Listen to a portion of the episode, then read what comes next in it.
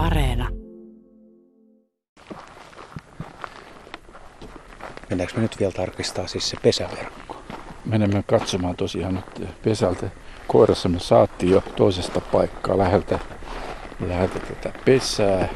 Meillä on se pyyntipaikka ja se tuli ammuttuna atrapille.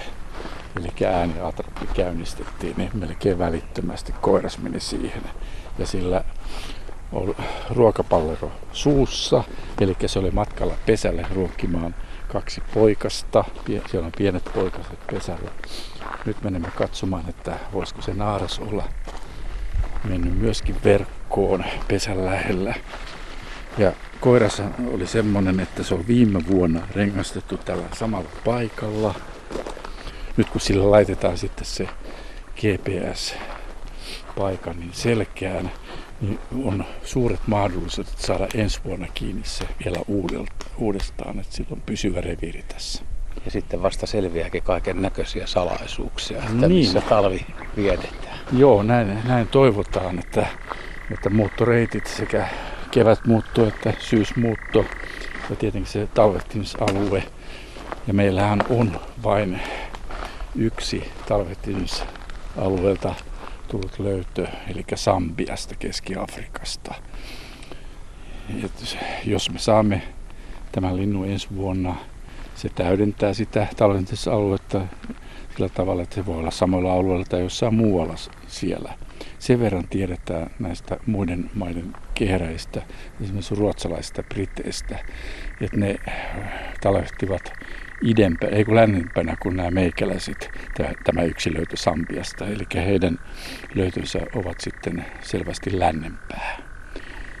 Tämä jännä, tämä on hieno yö, siis puoli yö on ohitettu, on kaikkein sydänyön kaikkein pimein hetki. Taivas on pilvinen, mutta on lämmintä ja hyönteisiä lentää. Onneksi ei pahemmin hyttysiä. Ja tässä on ollut useampi siis koiraskehräjä, mitkä on samaan aikaan surissu ja varotellut ja se naaras on äänellyt ja toi mystinen lepatus, joka tulee välillä niin kuin lintu tulee ihan meidän läheltä. Että tämähän on semmoinen kokemus, mitä, mitä oikeastaan vaikka olisi kehreenäinen kuuluu, niin ei ole kyllä päässyt näkemään kun näin läheltä tätä meininkiä. Joo, näin on. Mullekin tämä on ollut yllättävää siis silleen, että totta kai mä oon tässä vuosikymmenen aikana kehreä ja käynyt kuuntelemassa aika paljon, mutta sitten nyt kun me ollaan muutama vuoden aikana, vuodesta 2018 näitä pyydystetty näillä kallioilla Sipossa, Tuusulassa, Pornaisissa, Porvoossa, Askolassa, niin ollaan kyllä opittu paljon. Ja ehkä kaikkein yllättävintä on se, että kehrää vaikuttaa semmoiselta yhdyskuntalinnulta. Että ne mielellään koukkivat naapurin reviireille ja voi olla, että se ei häiritse heitä ollenkaan. Että siinä käydään vähän sitten vielä katsomassa, miten naapurilla menee, että mitä safkaa siellä tarjotaan poikasille. Jos ei jaksa yötä valvoa tai olla yöllä liikkeellä, niin tämä menee kokonaan tuommoiselta päivä- ja illan kulkijalta ohi. Että Aivan. ei edes tiedä, että tämmöisillä kallioilla on tällaisia mystisiä, kauniita lintuja. Joo.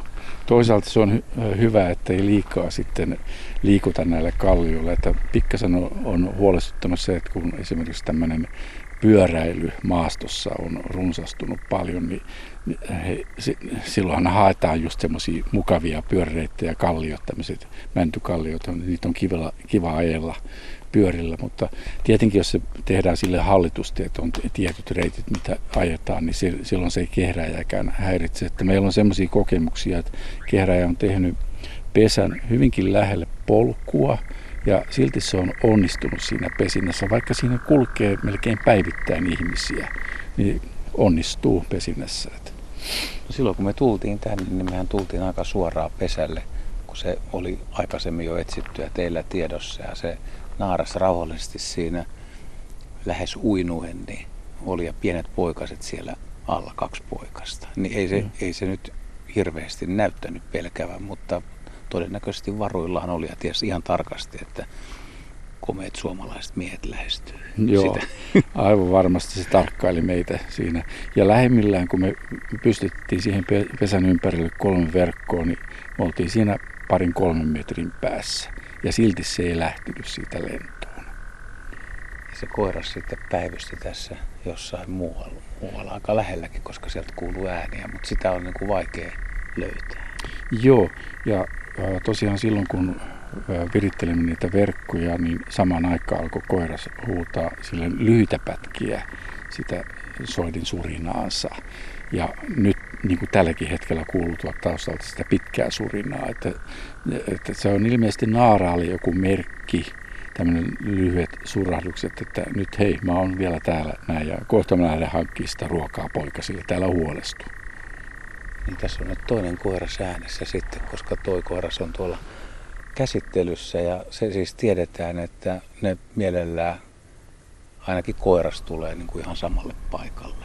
Ja myös naaras todennäköisesti aika lähellä. Semmoinen tuntuma meillä, että on, onhan meillä jo niin kuin pyydystetty myös naaraita sen verran, että me ollaan saatu pesäpaikalta tai sitten läheltä edesvuotista pesää, mutta koiraat ollaan saatu paljon enemmän. Naaraan pyydystäminen on vaikeampaa, että koiraat tulevat herkemmin sille atrapille. hieno yö. Tässä lentää kehrääjiä, tässä lentää lepakoita tässä lentää yöperhosia tässä lentää myöskin kimalaisia. Kimalaisia, joo. Joo, joo totta. Minäkin Joo, joo. no, mutta pitäisikö sen verkottaa, ne katsoo nyt? No me, että mennään katsoa verkkoja. Niin. Sen verran vaan kertoa vielä viime edellisestä niin. yöstä, että silloin me onnistumme saamaan vahingossa käen. Semmoinen ruskea käki tuli, naaraskäki. Se oli mielettömän. Ja korvayökkö tuli kanssa verkosta.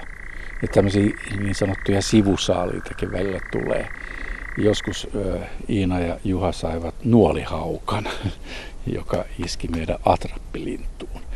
Eli meille se oli ihan uusi tieto, että kehräillä voi olla yllättäen tämmöinenkin saalista, joku nuolihaukka, joka mieluiten syö lähinnä sudenkorentoja taivaalta. No totta kai syö pikkulintuja, mutta että kehräjän kokoisenkin saali voi ottaa.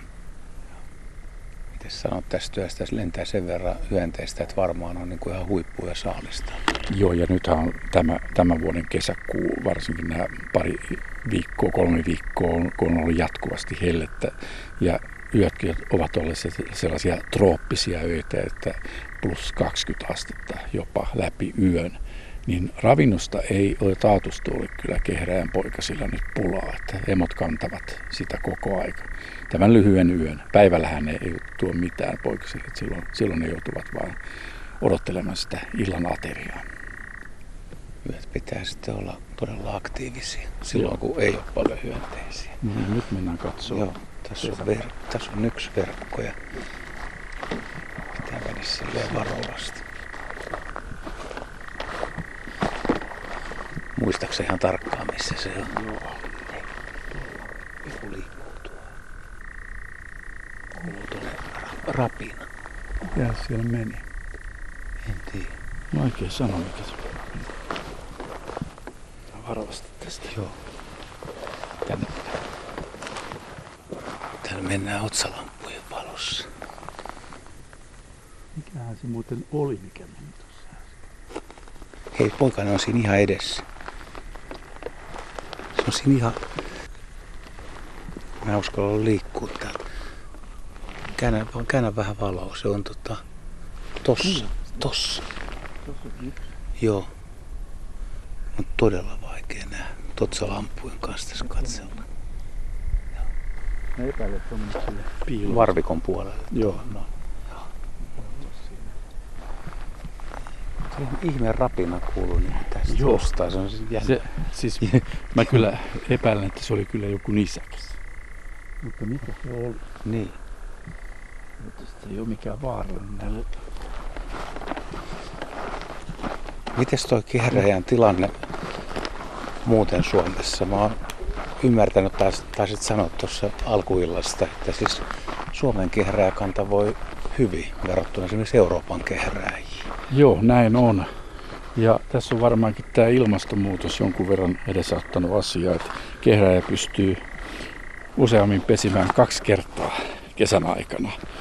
Et jos toukokuut ovat lämpöisiä, lämpöisiä ja pesinät pääsevät aikaisin alkamaan ja sitten on näin hyvä kesäkuu, että ravintoa riittää ja poikaset kehittyvät nopeasti, niin siinä äh, käy niin, että jos ensimmäinen pesintä menee hyvin, niin naaras jättää poikaset koiraa huolehdittavaksi ja muni sitten lähistölle kaksi, yhden tai kaksi munaa ja alkaa hautua niitä.